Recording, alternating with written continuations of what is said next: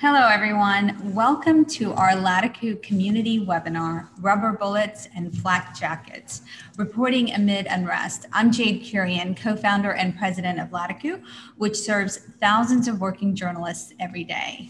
And I'm Paul Adrian, co-founder and CEO of latakoo. Thank you to everyone who's joined us today for this important conversation. Yes, it is a really important conversation, um, considering what we've been seeing happening to journalists all across the US and the world in the last year or so. Um, you and I have a vested interest in this, of course, having been journalists for so many years. When we saw this, it was just, it was unbearable. We felt like we had to do something. Well, I think, you know, we were both out in it for a couple of decades, but for the most part, what we experienced in our working careers wasn't what we saw happen in the last 12 months. Although I do know that you did face police officers pointing guns at you before, right? That's right. Uh, when I was covering Hurricane Katrina, that actually happened to myself and my photographer. So these are things that we are familiar with. Um, and we uh, produce this series called latakoo Community so we can give back to the people we serve. And that's why we have these panelists here with us today. Let me introduce them. Lucy Westcott is the James W. Foley Emergencies Research Associate with the Committee to Protect Journalists. Prior to joining CPJ, Westcott was a staff writer for Newsweek, where she covered gender and immigration. CPJ is an independent nonprofit organization that promotes press freedom worldwide. Welcome, Lucy. Chris Post is the chair of the National Press Photographers Safety and Security Task Force, as well as a freelance photographer and journalist. Chris also spent 20 years as a first responder. Sean McNamara is the current news director at WDAF in Kansas City, Missouri. He has a background in television news and journalism. Hi, Sean. Now, before we start, we want to share some video with you to put this all into perspective. This past year has seen more violence and arrest of journalists in the United States than perhaps ever before. During the nationwide protests in May that were triggered by the death of George Floyd in Minneapolis, the CPJ and the US Press Freedom Tracker is verifying more than 980 reported incidents of press freedom violations related to those protests. We saw reporters tear gassed, bloodied, shot with non lethal rounds with injuries to their eyes and limbs. We saw police appear to blatantly disregard press credentials.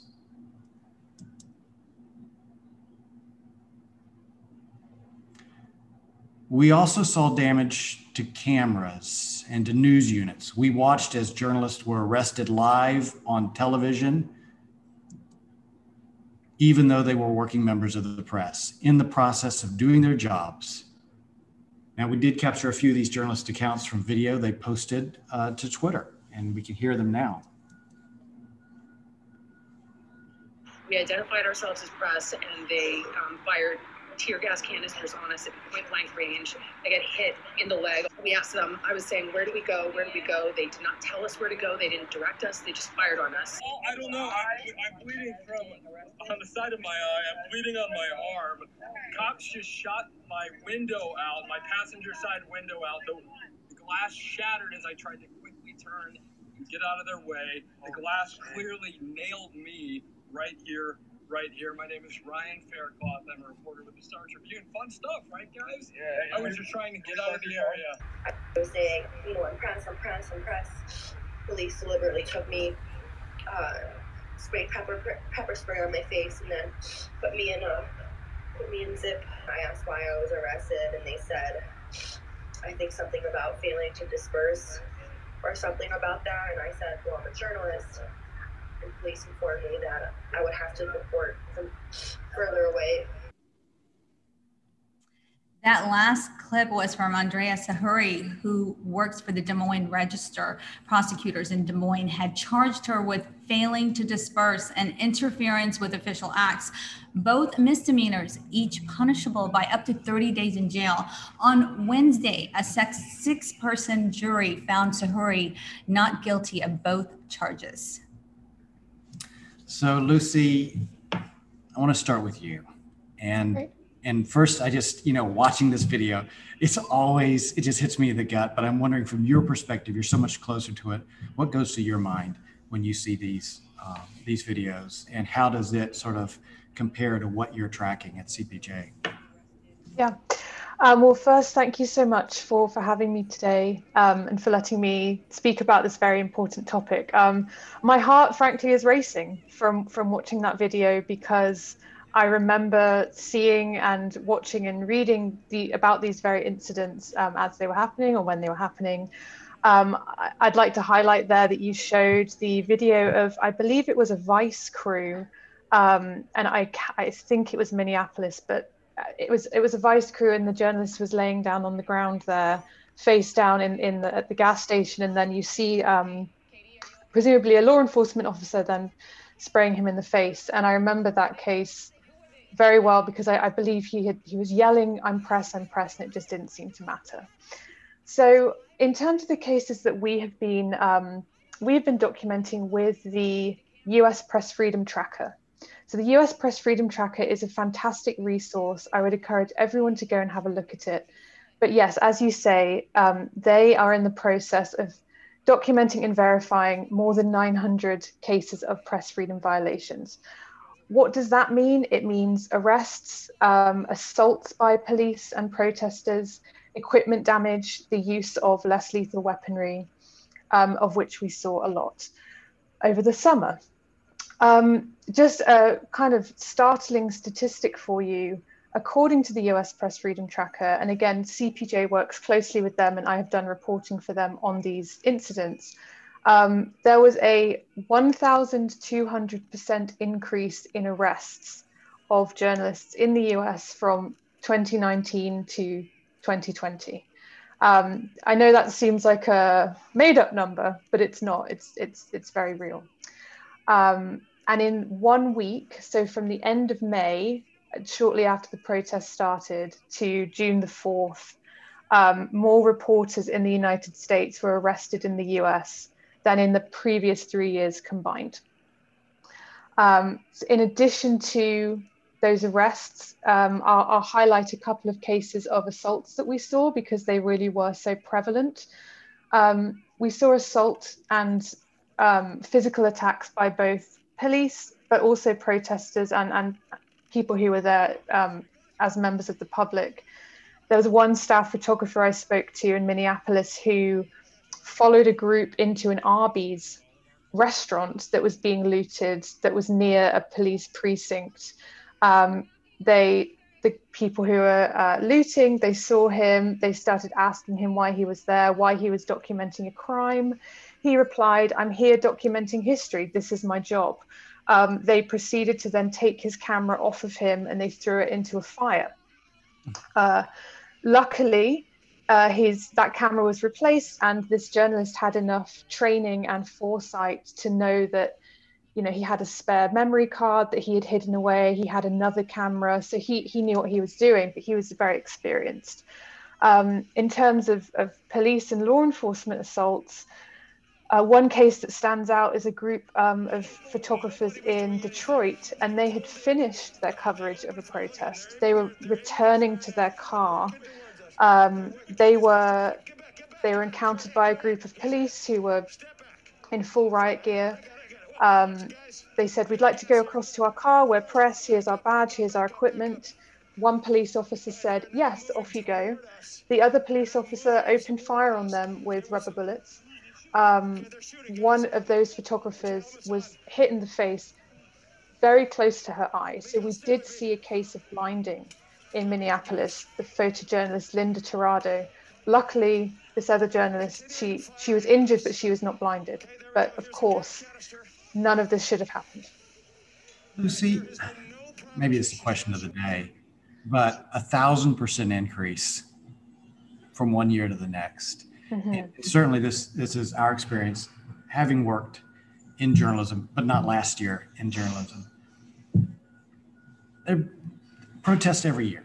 Every year, there's protests all over the country. What changed, do you think, last year that made it acceptable for police organizations to hurt journalists? It's a great question. and it's one that I still don't think we really know the answer to. Um, for uh, the protest, it was a it was a nationwide explosion of them, right? That that I don't think many journalists across the United States were prepared for.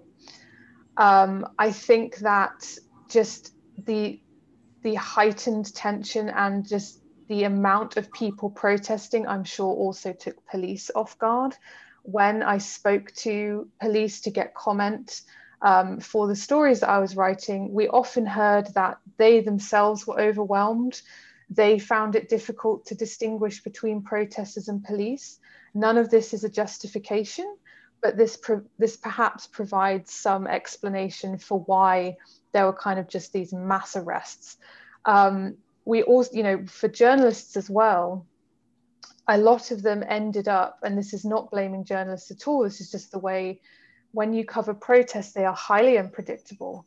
You need to have a bit of training, a bit of knowledge about, you know, where you move, and you don't always want to be right among the protesters because if there's a huge sweep of arrests of protesters, journalists were caught up in those as well.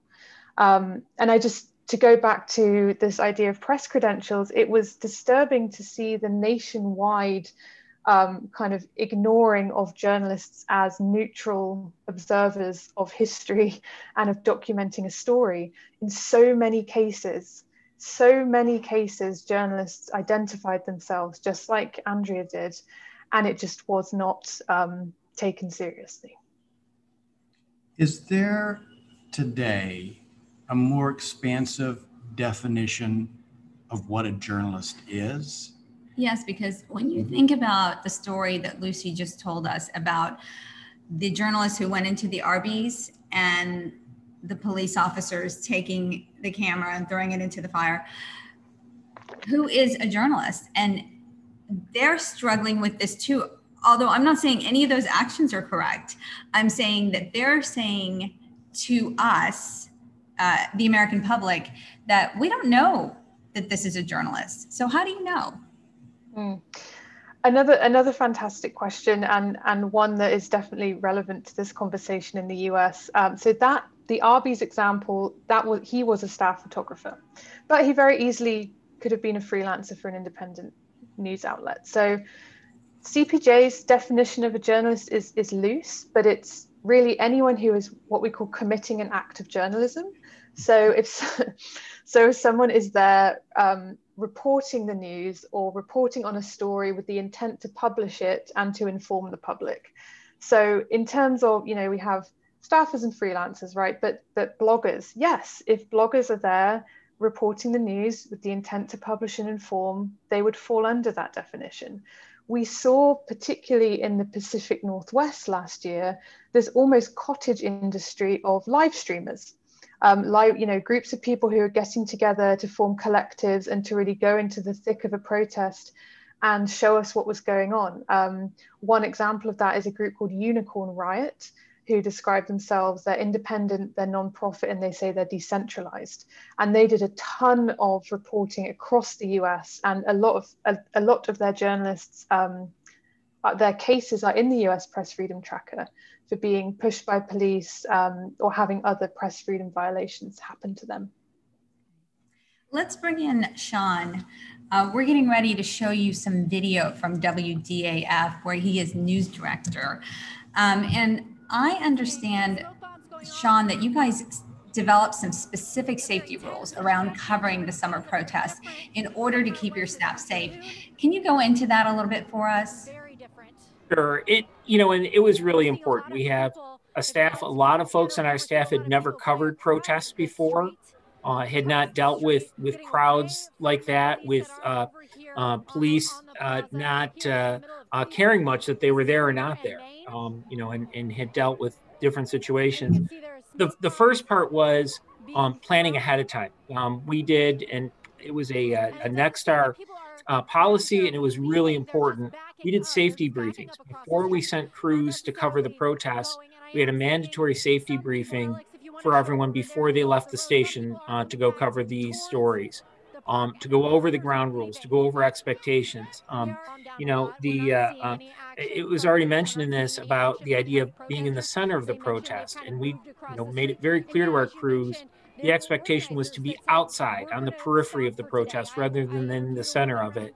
Uh, the challenge being that um, the uh, if you're in the center of it, it's very easy to be caught up in it. And we felt we could be as effectively cover it from the periphery. And you're seeing the images here a lot of this was shot from outside the center of the protest and you can i don't think you have any less of a sense of what was going on with with these incidents um, but we kept our people from the center of it. Um, you know another key piece was um, finding a, a position that w- had a high vantage point. Um, there was a church near the, the plaza area of Kansas City that allowed us to use their balcony and to um, uh, be on top of that balcony uh, to overlook things. And it kept them down away from street level, it kept a camera away from street level.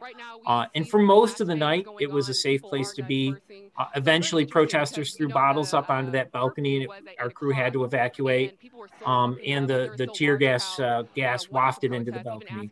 Um, but we went over, you know, all sorts of things. um, it's television and it's going to be it's very hard for people to think of this as the protest happened at nightfall most nights to not use lights um, because they attract attention top lights. so we said you know as much as you want to use a top light um, uh, actually you're seeing now one of our reporters for the first time in her life experiencing tear gas uh, and uh, um, you know that was the balcony she was on. um, but to not use top lights to attract, attract attention. We took our mic flags off of our microphones to not attract attention. Um, yeah, it is a, a catch 22 because you want to be identifiable as um, media, and our folks were told to have their IDs with them, but to not be uh, flashing that information out there to, to not attract attention. That we were there to kind of be on the, the side and be unassuming and out of the way rather than be the center of attention. And, and if we went with lights and had station logos over, over everything, it, uh, it, it, would have brought more attention upon us uh, as part of the story rather than covering the story. Uh, you know, another big thing for our station, um, we fortunately, our cars are not marked. Uh, so when our crews went to the area, they used unmarked vehicles. Um, the uh, I'm going to if just for a second here, I'm going to share my screen. Um, let me call this up here uh, to give folks a, a sense of this. Um, one moment here. Uh, hopefully you can see that. That is uh, uh, one of our, another station in town, that is their car oh on fire. Uh, and so you get a sense, and it was a marked vehicle. Uh, so that was uh, set by the protesters. So it gives you a, a, a oh, I'm going to stop that. Um, to give you a sense of, of why it was important not to have marked cars. We didn't use live trucks. We used bonded cellular um, to make ourselves low profile and mobile. Um, and that was a really big thing. Our crews continue to move. Uh, Lucy mentioned this earlier, the, the unpredictability of protests. When I said we had our people on the outside, well, then the protest moved and it went to a different place and all of a sudden our crew who was on the outside now was now on the inside. And uh, with the the smaller bonded cellular unit, live units they were able to then again move to the periphery and get out of harm's way as best they could. Sometimes harm came to them. Um, you know we had a, a police take down a, a, suspect about three feet away from our one of our crews who was live. Uh, it happened while it was live. And uh, um, you know they were able to stay calm and, and handle it. But uh, the biggest thing was that preparation ahead of time knowing what they're getting into and telling everyone that at the end of the day, no story is worth the safety risk. You could you need to make conscious decisions. I think a lot of folks they're gung ho. They want to cover that story. They want to be in the middle of it all. That's why they became journalists. And this was a time that um, cover the story, but also protect yourself so that you're there tomorrow to cover the story and the next day to cover the story. And um, you know that was uh, it was a balancing act to get the best visuals. Um, you know, and, and part of that at the end of the night, things uh, generally don't get better as the night goes on. And there was a time during all of the protests, and we had about three or four nights of significant protests in Kansas City, where it was time for our crews to leave. Um, that the situation had gotten to a point where it was unpredictable. there was a concern about violence and it we we had captured all of the images of, of what was going on and it was time for them to pull out um, that the, the risk was just too high and the return was so low that there wasn't viewership at one or two in the morning for them to be out there uh, risking their safety to shoot very similar video to what we had seen at 9 and 10 o'clock um, and so we had them come back so you mentioned id um, is that a press badge that they carry with them, or is that just their ID? Station ID, station, you know, branded ID. Um, and that was it. Never came became an issue um, with with police. Uh, they had it with them though, in case it came up, uh, because we told them specifically not to have logos on anything. So even uh, we had a photographer forgot and wore a station logoed shirt, a golf shirt. Um, and when he came into the safety briefing, we said, "Hey, you know, can you go home and change your shirt?" Again, to not attract that attention. Um, and um, it was very different. TV stations usually want their logo on everything. it's what we do. and it's and, this, and it was this was a case where it was it was much more to focus on the events we were covering than ourselves. One more quick follow up for you. Um, what about COVID? Certainly, that made this situation even worse. It did, and and that was one of the reasons for wanting to be on the periphery. Um, you know, all of our folks wore masks. They did their best uh, for social distancing. Um, since the beginning of COVID, our crews, we, we went out and it's rather low tech, uh, but uh, very effective. We bought um, extendable painting poles that you'd use to paint a higher place in your house um, that could be used to hold a microphone. So that gives them about seven, eight feet of distance from the person they're interviewing. Uh, so they all had those with them that night. There were times, though, that they did come close to folks. Fortunately, here, most of the protesters wore masks also. Um, and while they may not have been distant, they did wear masks. Um, and um, but yeah, we we we were very cognizant about the COVID protocols, and um, you probably saw that in some of the the videos. Some of the folks who were closer to people, they were wearing their masks on TV, and uh, you know we told them it's okay to wear your mask on TV during this. We'd, we'd much rather you protect yourself. Um, so yeah, it, it complicated things greatly. I'm sure. And when you were talking about things getting considerably worse at night, I just remembered working night beat and someone saying to me, nothing good ever happens after midnight. you don't want to be out, so out there. so true. Now we kept people at the station at the ready. If things had gotten to the point where it became there was uh, say uh, shots fired or something happened, we would have redeployed to the right. area where the protests were. They weren't far from the station. Um, you know, maybe about a, a five minute drive away. Um, but it, so we, we we kept them at the ready but we it was time to leave that location that that the danger the risk to their safety was more than than we were willing to take. And, and the return was the video was the same. It wasn't going to be a lot different at that point. Um, you know and, and even one of the nights the protest actually the I, i'm not sure where they were headed but they decided to take a march. And so um, we were at the station watching the protest that video you guys saw and all of a sudden there were about 100 police officers outside the station in riot gear because they were coming that direction. The, the, the march was coming that direction. Now it turned around and went back the other direction because who knows where these things are going. Yeah. but it was a weird moment to look outside the station and see uh, riot police uh, uh, out in front of us. Now, Chris, I want to bring this to you, and I, I want to dig down a little bit on something Sean just said in regards to you know telling his photographers not to use that that light on the camera. Right. Of course, is ubiquitous. Um, first, you know, touching on, on your background a little bit to set this up. Uh, photographer, I understand WFMZ in Allentown, Pennsylvania. Um, head of the Safety and Security Committee at the National Press Photographers Association. So, trying to impact folks all across the country. And also, your background pre-journalism, I understand, was as a as a first responder yourself. Right. So, yeah. Yeah, you're absolutely right. I, worked, you know, um, 20 years in emergency services, and and I find myself in this really unique position where I mm-hmm. rely back on the skills and training uh, that kept me safe for so long to now do my job as as a journalist. So, so looking at again what what we heard from Sean in, in Kansas City, it occurs to me there's only so much you can do to hide your identity as a journalist if you're a photographer, right? If you're a television photographer, you have a big camera. If you're light or no light, you still have a big camera, maybe a tripod that slows you down. If you're a, uh, a digital, you know, camera for a newspaper, you still have a big camera, maybe more than one slung around your neck. So it's clear what your role is. You're not going to move at great speed. What do you do? What do you do? What do you tell your photographers to protect themselves? I, I think, you know, it's really um, to try to take what we do every day. And you know we become very used to using specific pieces of equipment. We become um, you know creatures of our habitat. Mm-hmm. um, and now you're asking somebody to try to do something different. And it, it's not for everybody. Some folks have a very difficult time trying to be able to do that.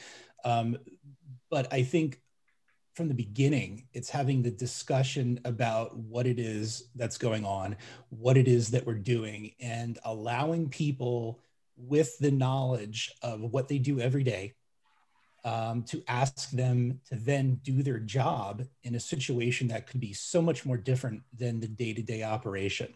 Uh, and you know and sean and lucy really uh, you really hit on it where talking about communication and that's the key to so much of this is the open communication from from the news directors on down to the to the newest person.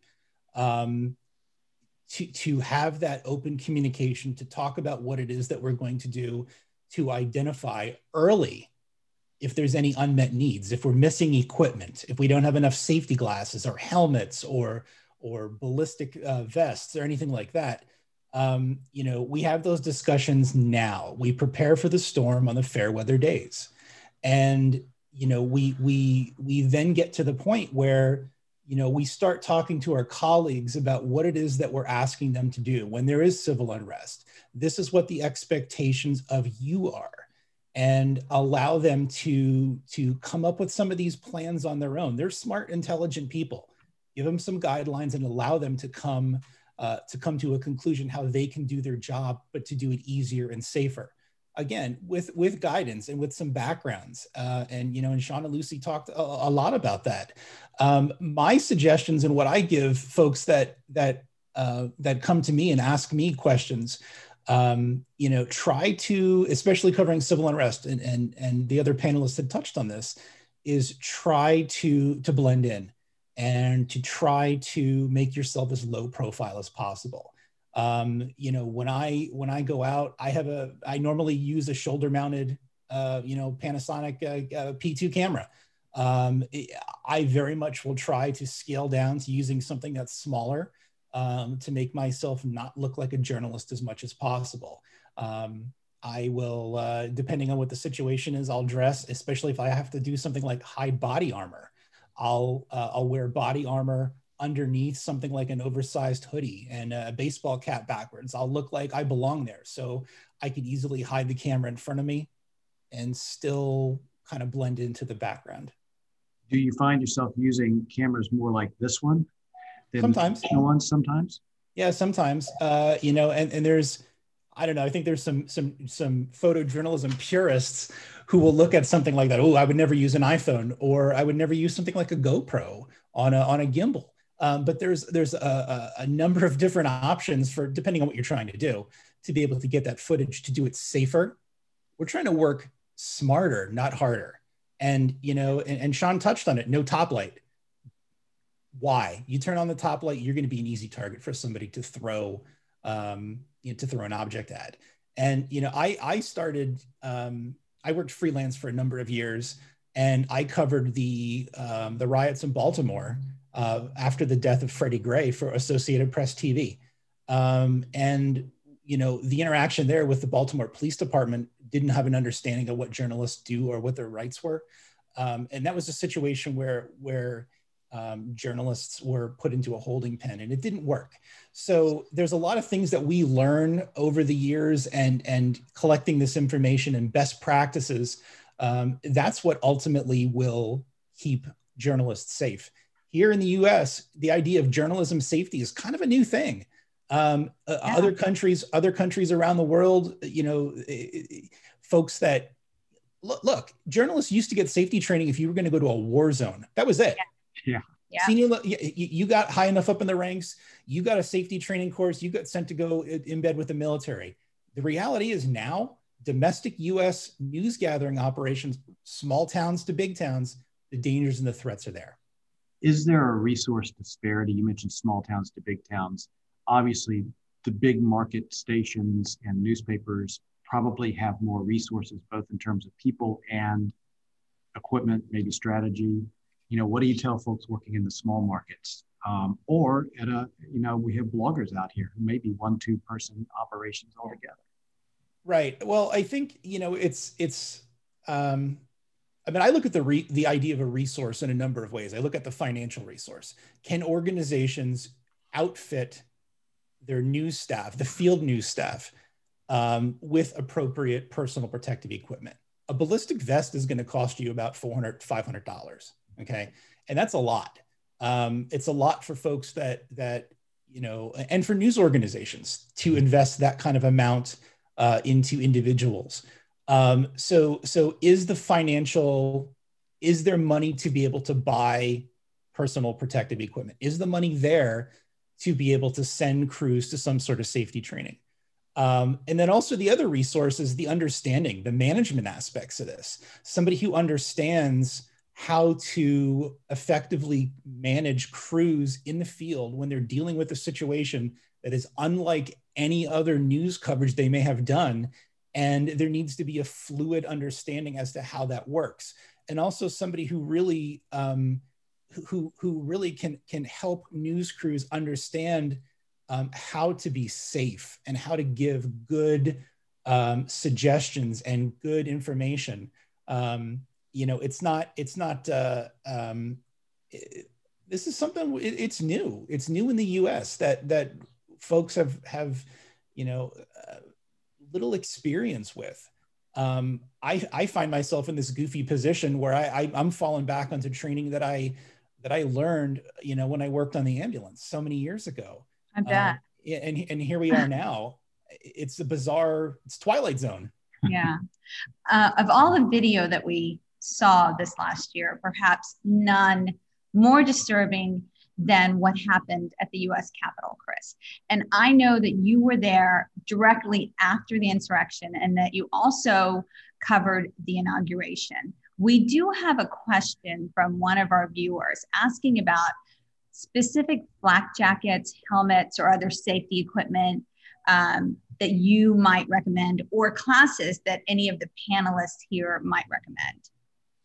Yeah, I um, so there there yes, I have I have a lot of information and I could talk for hours and hours and hours on this. Um, I you only have 30 I, minutes left. I know. so I have a lot of information that I post on my webpage and I, and I kind of keep um, sort of an ongoing diary of things that come up. Journalistsafety.com. It's really easy to get to. Um, but yes, I do very specifically, not so much flak jackets, but things like eye protection, um, eye protection, helmets, um, you know, stuff like that.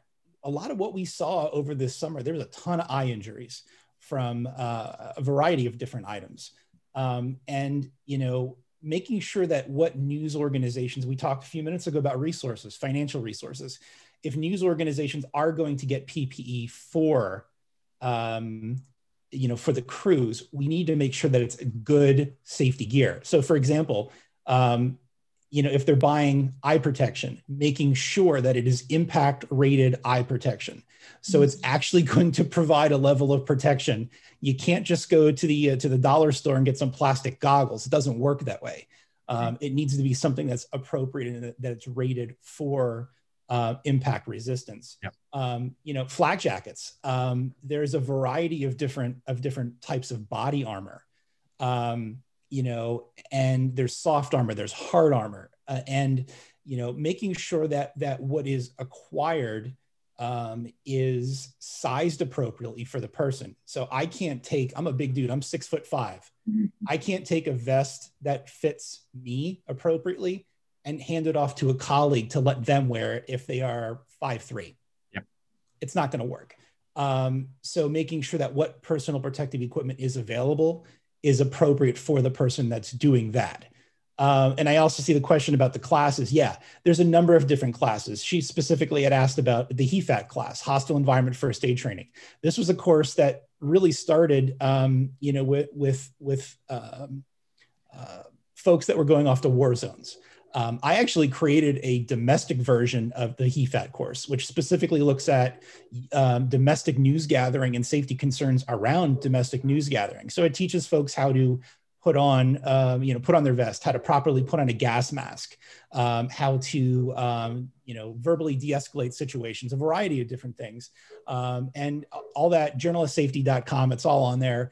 One of the big things I think is super, super important is, um, and, and you can get this in, in your home community, is learn some basic first aid. If you're going out and you're going to go out to the field, learn some basic first aid um, there's a program called Stop the Bleed, and it's designed to teach basic life saving skills how to use a tourniquet, how to pack a wound, how to stop bleeding with direct pressure. You can find those in, in, in cities around the US. Um, and it teaches emergency life-saving skills. It's not about how to put on a band-aid or how to splint a sprained ankle. It's about how to save somebody's life. Yeah. And it's applicable to journalists working in the field.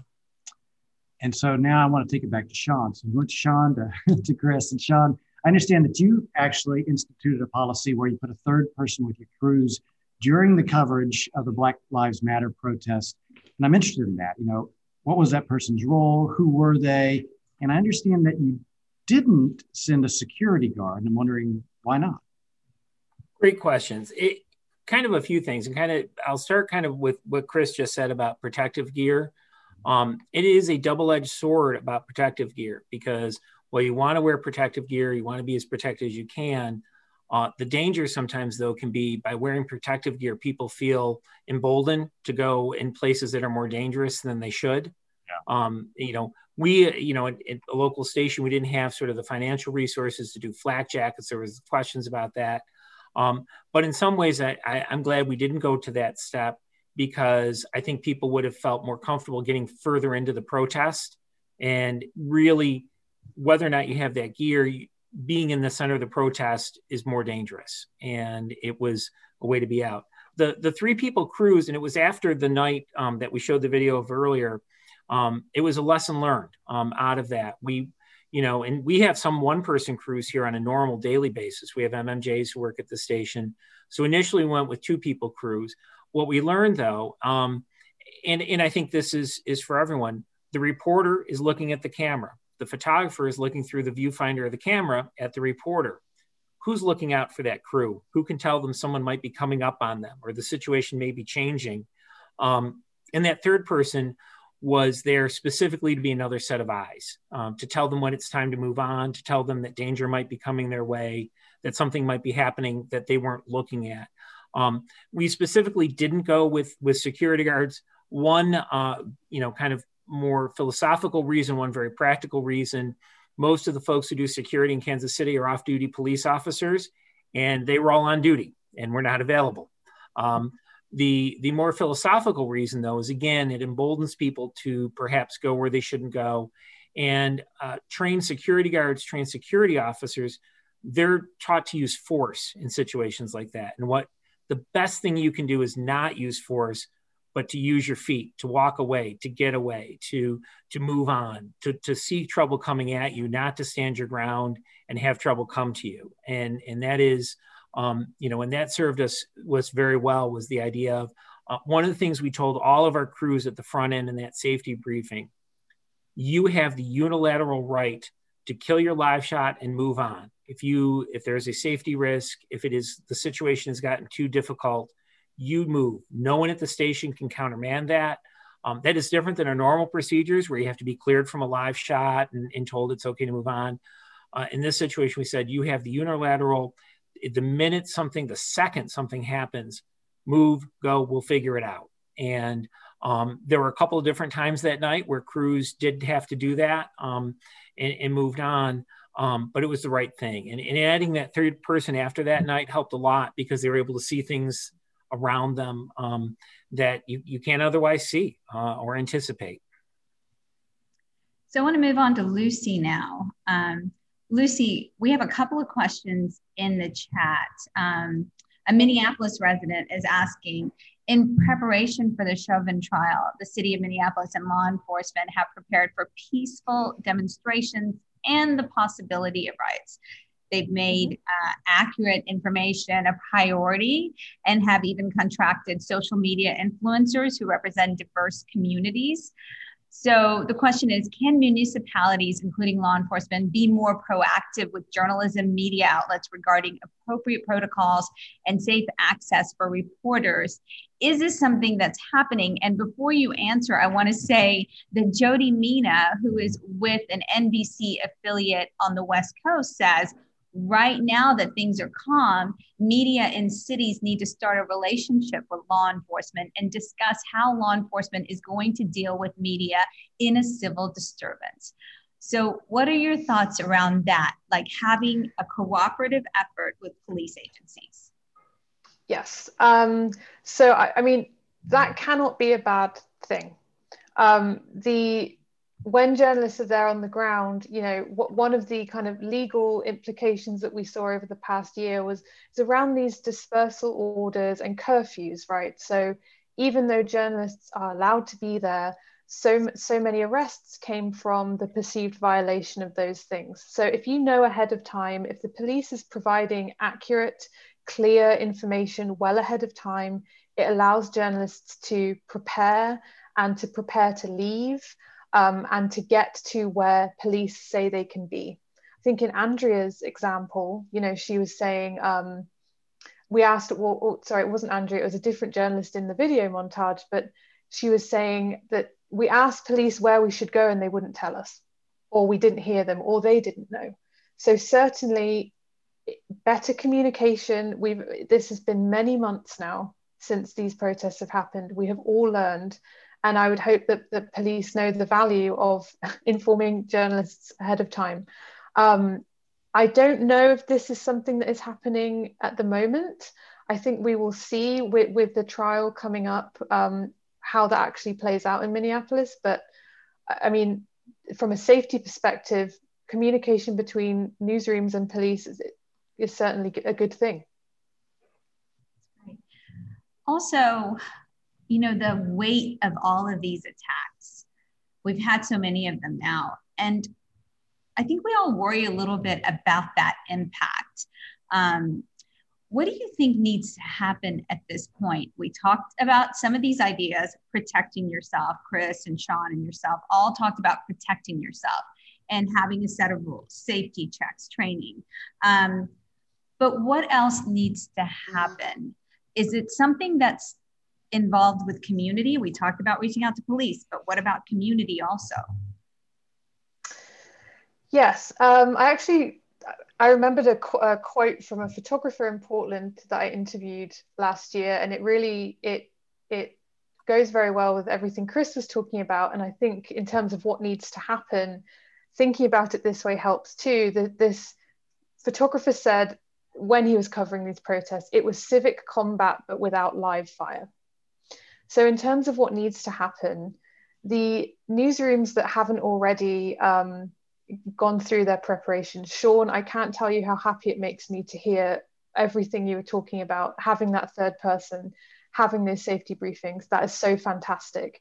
Um, it would be wonderful if if more newsrooms could do that basically and really pay more attention to um, to safety in in terms of community um, you know, we we now have a new administration in the White House, um, but unfortunately, five years of the press being told that they're fake news, that they're enemies of the people, that that sentiment and the feeling that that created among many people in the public, that doesn't just go away overnight. Um, you know, we saw with the with the Capitol insurrection on January the sixth. Um, it was really a culmination of of that sentiment unfortunately. So i think better understanding among the general public about what journalists do and they are not on one side or the other. They are there to neutrally observe and report um, and document and perhaps some kind of general um, media uh, education or something literacy media literacy would be helpful I agree with that.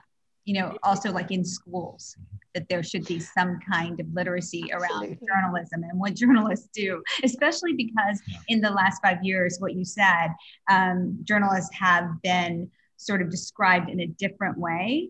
So I think that yeah. kids need to know what journalists. Yes, certainly and i'll very quickly say that the media literacy you know that's perhaps that's a whole other conversation but we have seen the damage that you know misinformation disinformation information warfare this is something that we increasingly have to think about you know. The new york times put out a statement yesterday saying that there was um, false information about covid vaccines circulating on whatsapp that said it was from the new york times and they had to say no that wasn't actually us. That was a piece of doctored um, information.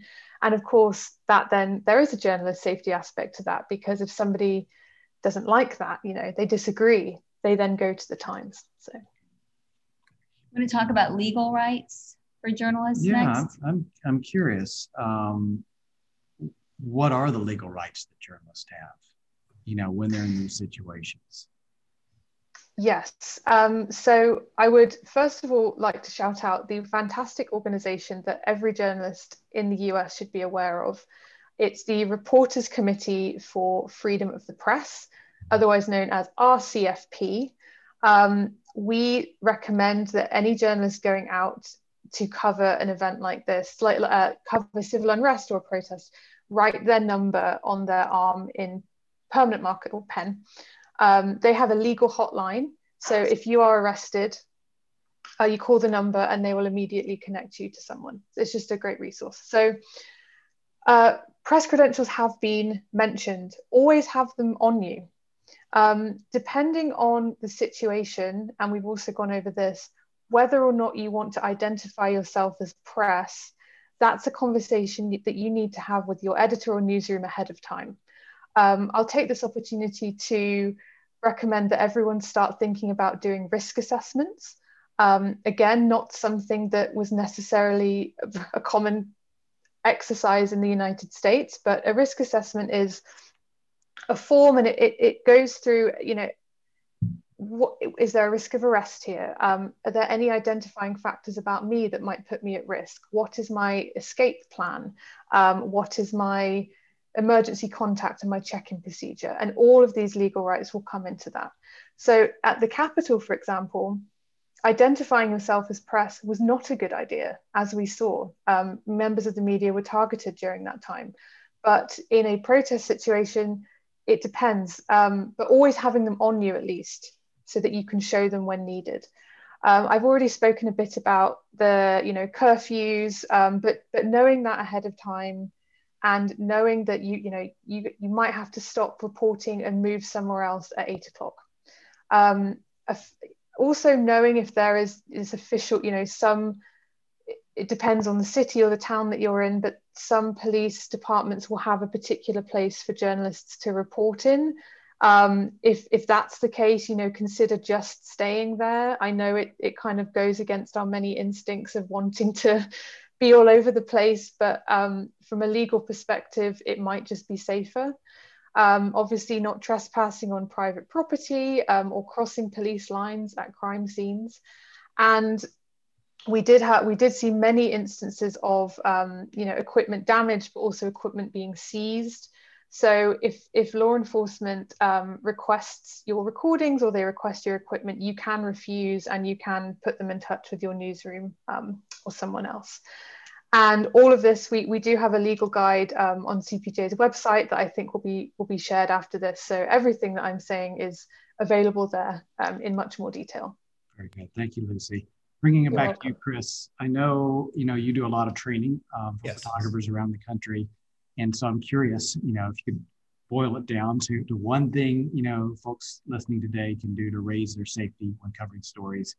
And I do understand um, because I've been told that situational awareness is on your mind a lot.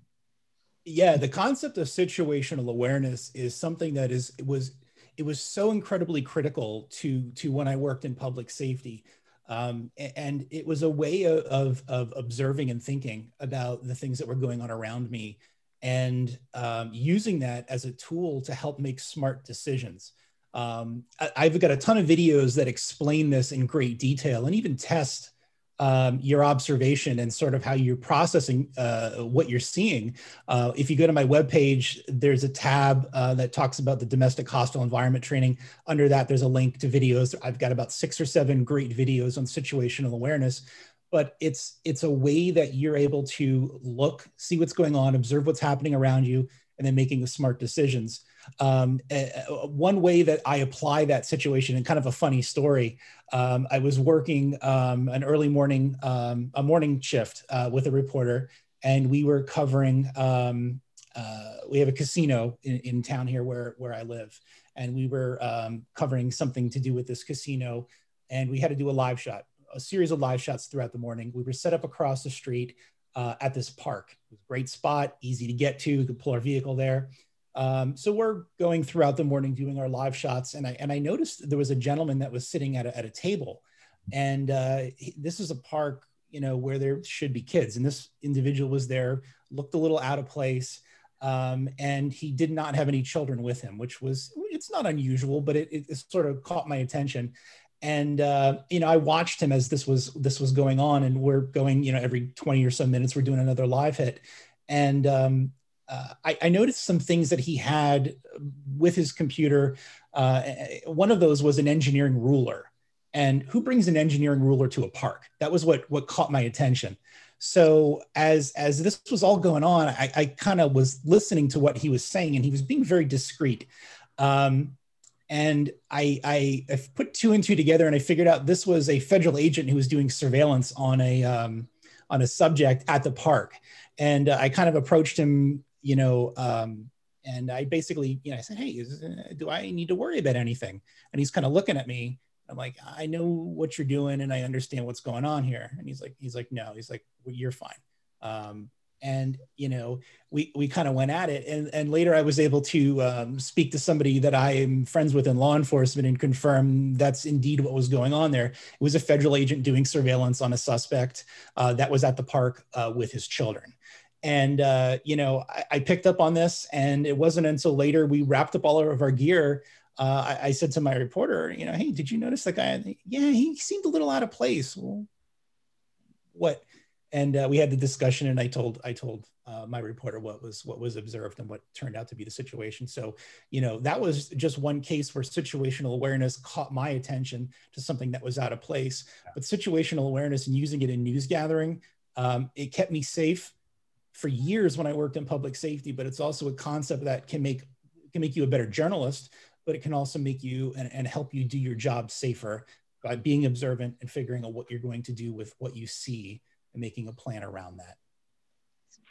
Sean, um, I know you have a young staff, and some of these folks uh, probably at some point or another do have to work solo, even though you're trying to do the three person band right now. Um, what do you tell them to do if they end up in a situation where you know it's just them and and a, another group or someone else that presents a danger? They again it still have the right to, to, you know even to this day and it continues. If you're solo you see the situation shaping up that's not good get out of there. Get in your car drive away the um, you know call the newsroom after you get a couple blocks away into a, to a safer location talk about what's going on work on a strategy of what you can do and what's safe to do. Um, you know just to be clear we, we did the three people crews during you know kind of the the unrest. We're, we're back to two people crews and one people crews you know for normal news coverage. Um, and, and look we had an incident uh, one of the things i was dealing with before this call this week where uh, on the most innocuous story one could imagine about student nurses uh, training in the pandemic, a live shot outside a hospital in a safe neighborhood. Hold on a second. I think we might have lost Sean. No, yeah, I'm coming back. Sorry. it, my computer decided to do something very strange. Uh, so let me. That was shaping up to be a really interesting story as well. So we a cliffhanger, if you will. Yes. uh, so they were doing a live shot on the most innocuous of things, and randomly a car pulled up on the street. Uh, someone darted out of the car and in the space of about five or six seconds ran over to the crew, ran in front of the camera, yelled expletives, ran and got back in the car and ran away. The crew was very scared. Uh, they didn't know, they didn't see it again. The photographer's looking at the reporter, reporters looking at the camera lens. They just happened to catch out of the corner of their eye this person running up on them. Um, and uh, they had a, a, matter of about two or three seconds to to be able to try and get off camera. Um, and it was a very scary situation on a story no one ever expected. Yeah, you know, it, we can anticipate some of these incidents. That was a story where nothing about it set it up um, as a dangerous situation, and they found themselves in it in a split second, and then it was over. I mean, the whole incident lasted, I think, five seconds, and from that to go from safe to scared to does this person have a weapon to they're gone uh, was intense. So we're reaching the end of the hour. I'm wondering, uh, each of you, if you have closing thoughts. Uh, if we did a round robin real quick, 30 seconds each, what would that be? I can start. Um, I, I hope that if anything could come out of the very tumultuous year that, that everyone has had, um, but but for journalists especially that the public can be more aware of what journalists have to face on a daily basis um, and try and just have a better understanding of the risks that are involved. Um, for newsrooms and for journalists we seem to be in a fair you know the simmering tension right now it's a quieter time so take this time to really learn about your safety to make it integral to your your daily work um, it's not just something that again has to happen overnight. And I would also, it, there wasn't really time for it today, but digital safety is massive as well, and it comes into the physical aspect of it. So, um, if anything, just do a self audit of yourself online, see what's out there, and um, thank you again for having me. Sure. Thank you. Sean? Uh, you know, it's it's all about making smart choices, taking minimal risks, and you know, I said it earlier, as I, have said it to my staff a million times over be there for the story tomorrow. That the risk you take today, don't take a risk that prevents you from being there for the next story, because there will always be a next story. And there is no story that putting your life at risk is, is worth it for, um, because there'll always be a tomorrow and you got to be there to cover it. Chris? I, I really I think the, the, the two big takeaways are communication and education um, you know, uh, talking about this stuff now is so critical. Right now, con- you know, conditions are good. Um, you know, we're preparing now, we're communicating, we're talking about this kind of stuff. We're doing sessions like this. Um, you know, I, I know we, we talked a little bit before about the relationship of law enforcement. You know, what I did in my prior life, I have a lot of friends that are that are in law enforcement. And when they go through an academy, you're lucky if they get one hour of training on how to deal with the media. Mm-hmm. So now's the time, foster that communication, you know, uh, work with your local police departments, build a relationship with them, um, you know, work with community organizations, build that relationship and have that understanding now. Now is the time to meet those people, not when there is some sort of civil unrest situation. And the other part of this is education, is, you know, uh, uh, committing to sending your employees to some sort of training um, whether it's you know stop the bleed or if it's something like a, a class like I do, um, you know, get folks up to speed because as Lucy had mentioned, you know, we dealt with with for for a few years of this you know fake news media and this distrust that was being built. Uh, you know, if if it if it took five years for us to get to this point. I don't know, maybe maybe exponentially twice or three times the amount to maybe get back to what we were like before. So it's not going to go away. Uh, but now is the time to, to, to prepare and to be ready and have those critical conversations and talk to your employees about what might be expected of them. Thank you, Chris, Sean, Lucy, for this helpful and really important conversation this morning. We will be posting links to resources as well as the recording of this session. Check out cpj.org, going to the go to the staying safe section under get help or nppa.org under Community Health and Safety. We will also list the resources from today's webinar on our website, latakoo.com. The Committee to Protect Journalists is a nonprofit organization that deserves your support. Their resources and work are helping journalists around the globe fight for safer conditions. And we here at latakoo will be making a donation to this committee, and we hope that you will join us so that we can all support journalists who really keep us safe, as I said earlier, and keep our democracy safe. The fourth estate. That's right. Just a note about our next latakoo event. We'll see you in two weeks on March 25th for our next webinar, Flight Academy Cloud Editing, Shooting for Efficiency at 1 p.m. Eastern. Dan Robbins, who was named NPPA Photographer of the Year for the Southeast region in 2000. 2000. Will be leading the session on shooting and editing for efficiency. So that means shoot, knowing that you're going to edit with that very quickly. Dan is also a seven time regional Emmy Award winner. And just a phenomenal photographer, phenomenal editor, and a chief photographer for many years at WCNC in Charlotte. That's right. You can register to attend that at our website, latakoo.com. We also want to thank our incredible staff who helps to put this on, these webinars. Michelle Reinhardt, Ryan Emmons, and Al- Alex Almeida. If it wasn't for them, we wouldn't be able to do this. So thank you to our team. And again, big thanks to these panelists who had amazing advice um, and who are tuned in to what's happening out there right now. Thanks, everyone. Thank you. Bye bye. Thank you. Bye. Bye bye.